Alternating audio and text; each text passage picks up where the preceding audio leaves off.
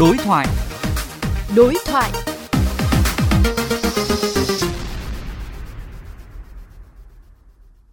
Quý vị thân mến, hôm nay tròn 98 năm ngày báo chí cách mạng Việt Nam.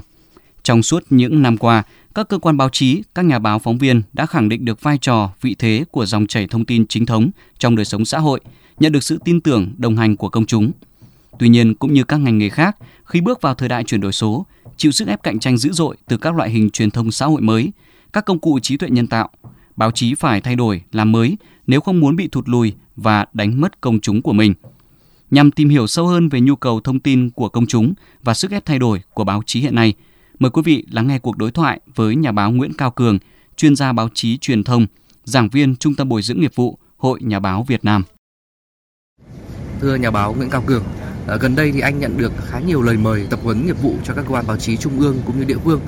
Vậy thì phải chăng đây là một chỉ dấu cho thấy các ờ, tòa soạn, phóng viên nhà báo đang có nhu cầu thay đổi rất mạnh mẽ để hợp với ờ, thời cuộc hiện nay? Bây giờ các kênh truyền thông ở trên các nền tảng mạng xã hội được phát triển rất nhiều.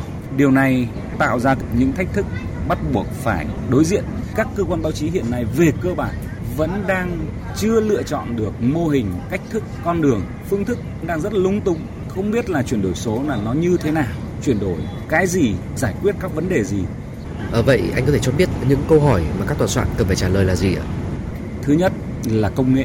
Chúng ta đã được trang bị công nghệ sản xuất, xuất bản theo hình thức số hóa hay chưa? Hay chúng ta vẫn đang sử dụng những công nghệ lạc hậu của thế kỷ trước? Cái thứ hai, quan trọng hơn chính là cái tư duy trong chuyển đổi số của lãnh đạo cơ quan báo chí đã đủ cởi mở để sẵn sàng chấp nhận chuyển đổi số hay chưa?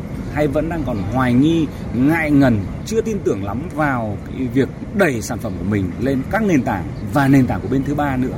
Cái thứ ba là cái trình độ kỹ năng, cái thái độ, nhận thức của người phóng viên đã sẵn sàng cho việc sử dụng những cái công cụ mới, công nghệ mới và phương thức sản xuất mới hay chưa?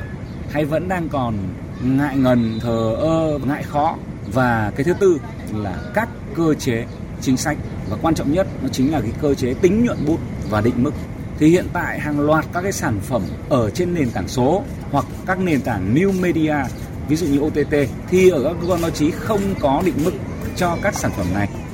Vâng, các báo đài thì đã thích ứng như thế nào trước những thách thức đó?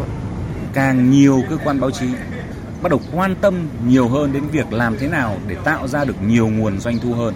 Cái thúc ép đấy đã khiến cho các cơ quan báo chí phải tìm đến các giải pháp mới. Nó chính là các nền tảng social media. Trong thời gian vừa qua, chúng ta nhìn thấy có một số báo đài, địa phương đã làm rất tốt cái việc tối ưu hóa cái nguồn thu này. Tôi lấy ví dụ ở phía Nam, truyền hình Vĩnh Long thì bạn biết rằng một cái kênh YouTube của họ với rất nhiều triệu người xem nó tạo ra một nguồn doanh thu quảng cáo đáng kể để quay ngược trở lại tái đầu tư cho sản xuất. Ở trường hợp địa phương ở miền Trung thì có báo Nghệ An hoặc là đài truyền hình Nghệ An họ cũng đã tận dụng rất là tốt cái trend về xung đột Nga và Ukraine, cho nên là họ cũng đã tạo ra được những cái sản phẩm video mà có sức thu hút người xem rất là lớn, tạo ra được một cái dòng doanh thu không nhỏ ở cấp độ trung ương thì chúng ta thấy trong thời gian vừa qua, hàng loạt các cái tờ báo đã bắt đầu sử dụng các nền tảng này. Coi nó như là một hướng đi để có thể tìm kiếm được những nguồn doanh thu bù đắp. Cái xu hướng như ờ, anh vừa mới chia sẻ là các cơ quan báo chí là cũng đang tìm rất nhiều hướng đi. Nhưng mà tuy nhiên thì có một bài toán đặt ra là làm thế nào để giữ được cái bản sắc và cái định hướng của mỗi tờ báo mỗi tòa soạn và vẫn theo được xu hướng? Sau khi mà phân tích dữ liệu của một số những cái kênh ở trên social media thì tôi thấy rằng có một xu hướng rất đáng quan tâm, đó là việc khán giả bắt đầu quan tâm nhiều hơn vào các cái nội dung chuyên sâu, phân tích, bình luận.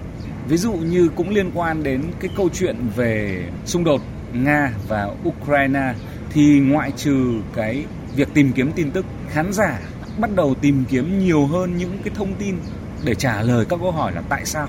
Cần giải đáp bởi vì trong một cái núi thông tin đồ sộ như vậy, nếu như mà chúng ta không có những cái bài phân tích chuyên sâu thì khán giả chắc chắn họ sẽ bị thiếu thông tin và vì vậy tôi nghĩ rằng là đối với các cơ quan báo chí nói chung, đi vào hướng phân tích, bình luận nó sẽ là cái xu hướng rất tốt thì nó lại cũng không phải bỏ ra chi phí đầu tư nhiều như các xu hướng nội dung khác.